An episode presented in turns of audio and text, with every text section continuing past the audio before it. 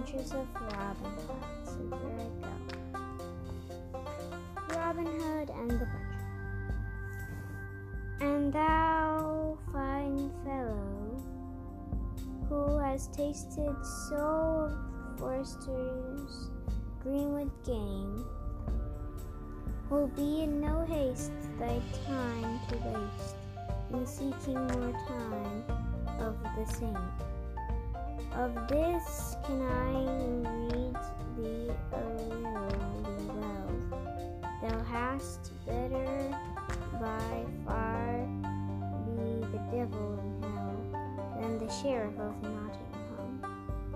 Thomas Love Peacock, Maid Marian, 1822. Although there was so much to do in Sherwood, where food they ate had to be hunted, trapped, or shot, and they were always in danger of surprise from the Sheriff of Nottingham, Sir Guy of Gisborne, and the rest.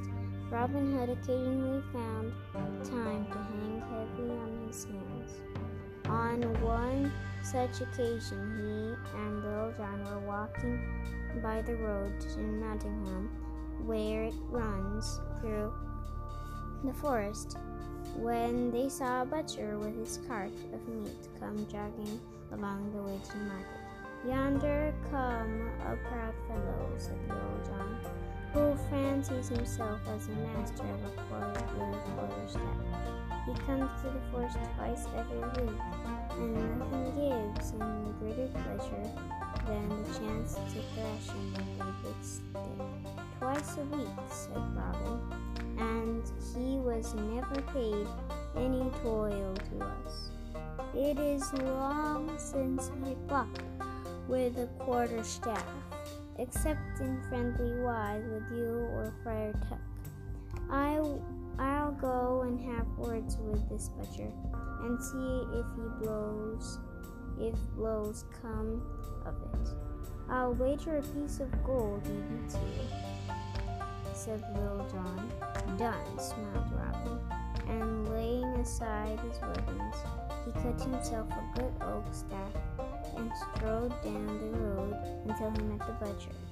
Now then, cried the butcher sharply, as Robin laid a hand on the horse's bridle.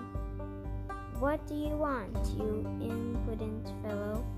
You have haunted these ways long enough, said Robin sternly, without paying the due toil you owe to me.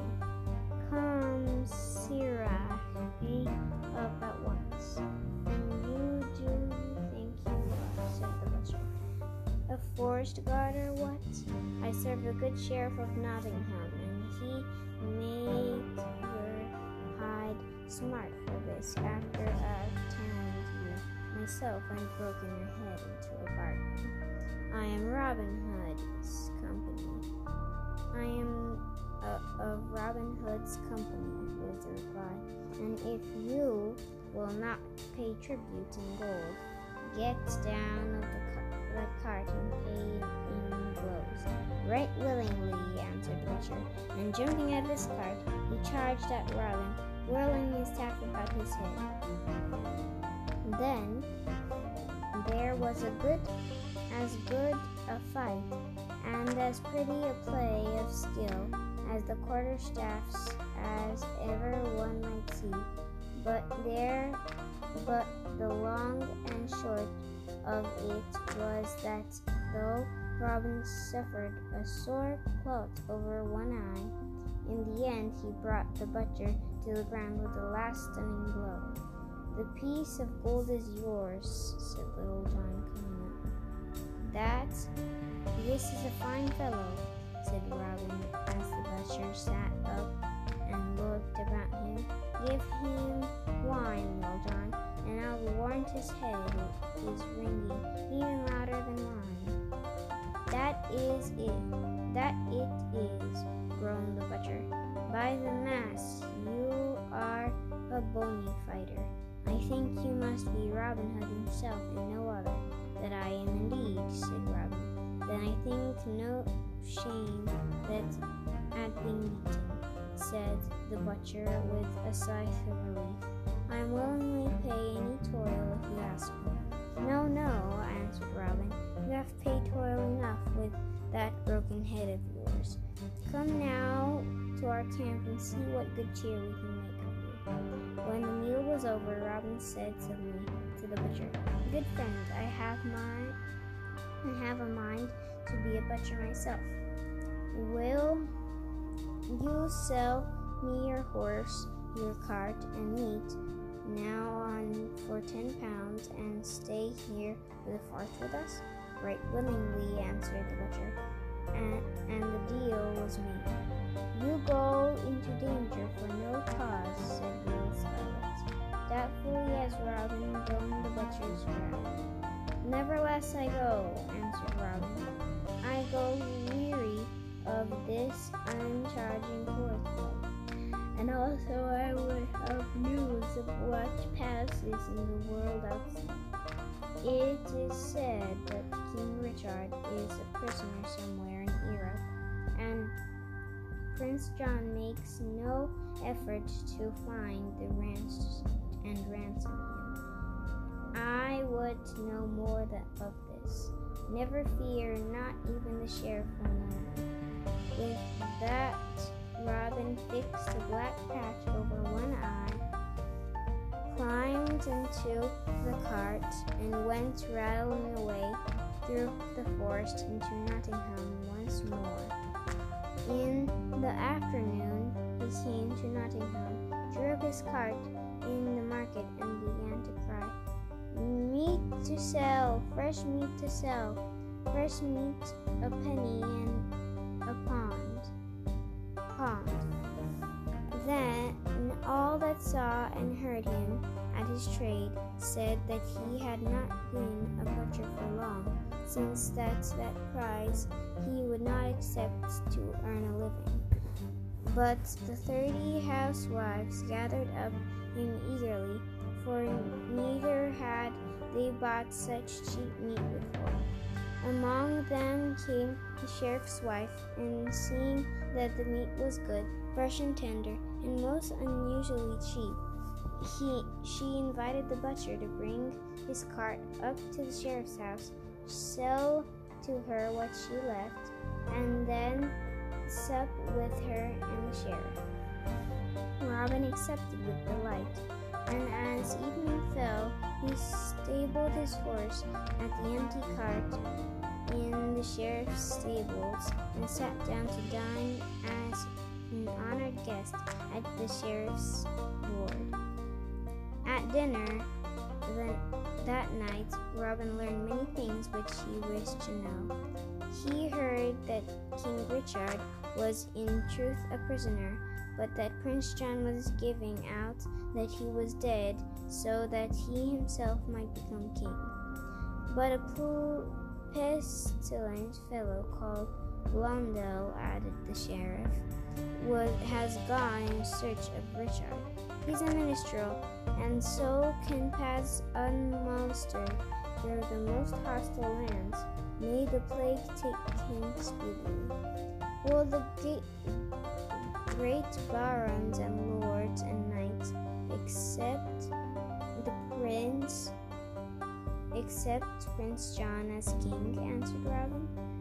There the trouble lies, said the sheriff, shaking his head sadly.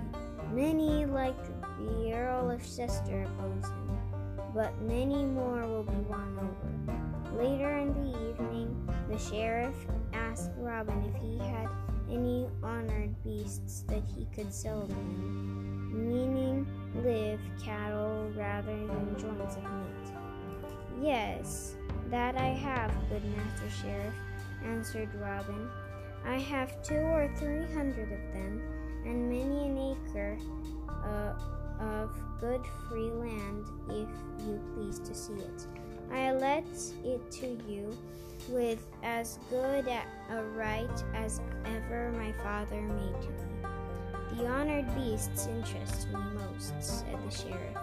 Good Master Butcher, I will come with you on the morrow.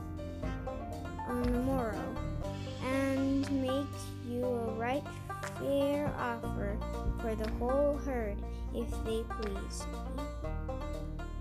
Robin Hood slept well and comfortably in the sheriff's house and ate a fine breakfast in the morning before they set off together, accompanied by two men, to see the or- honored beasts. The sheriff seemed in high spirits when they started out, jesting and laughing with Robin. But presently, as they went deeper and deeper into the Sherwood Forest, he grew more and more silent. We have to go much further to go, friend Butcher, he asked at last. God protect us today from a man they call Robin Hood. The outlaw, you mean? asked Robin. I know him well, and I have often shot the butts with him. I'm not bad much myself if it comes to that. Indeed, I do swear Robin Hood himself can shoot bet no better than I. Know you where he lies in Sherwood? Asked Sheriff eagerly. Right well, replied Robin, even his most secret place in hiding. I would pay you well if you were to bring me thither, said Sheriff. That will I do, answered Robin. Hiss, but hiss now, we draw near the place where the horn-honored beasts are, are to be found. Stay a moment while I find my horn, so that the herd's men may drive them hither. So saying, Robin set his horn into his mouth and blew three blasts. Then he drew a little behind the sheriff and waited.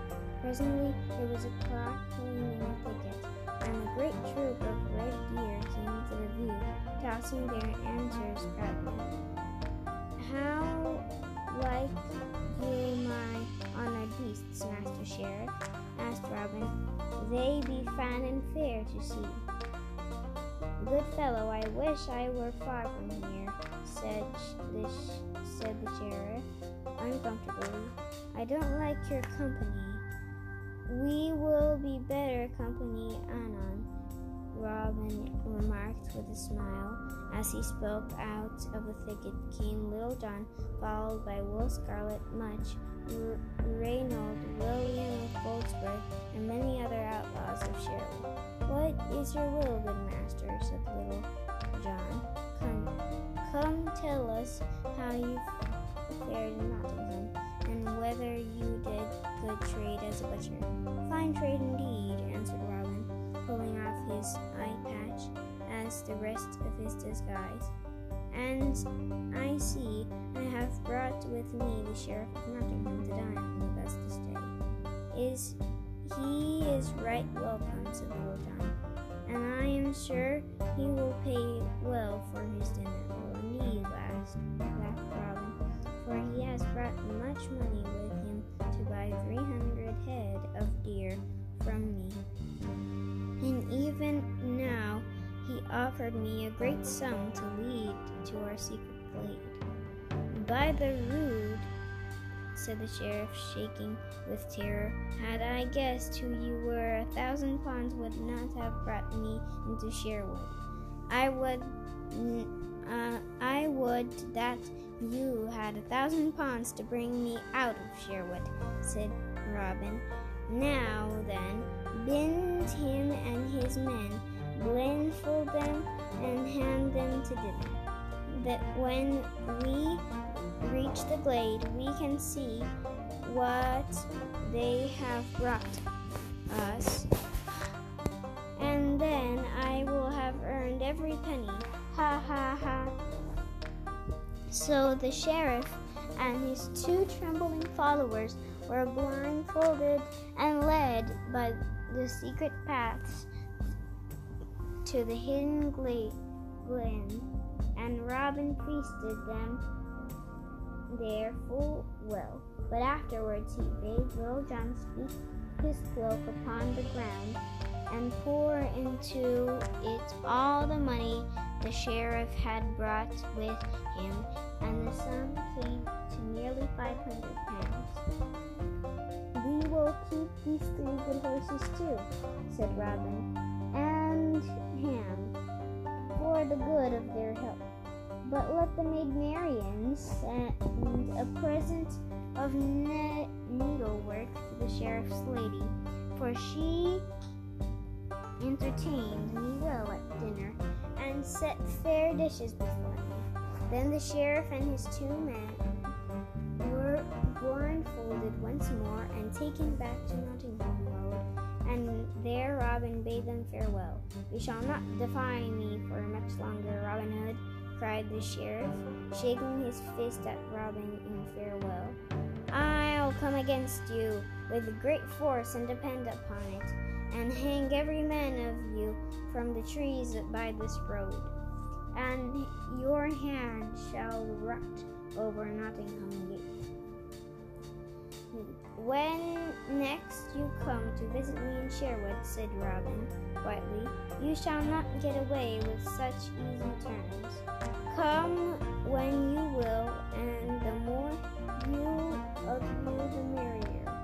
And I'll send you all the packing back to Nottingham in your shirts. Then he left them and returned to the secret glade where the butcher, whose name was Gilbert of the White Hand, was waiting for him. Here are your cart and horses back, good master butcher, said Robin. I have a fine holiday selling meat in your stand, but we must not play too many of such pranks.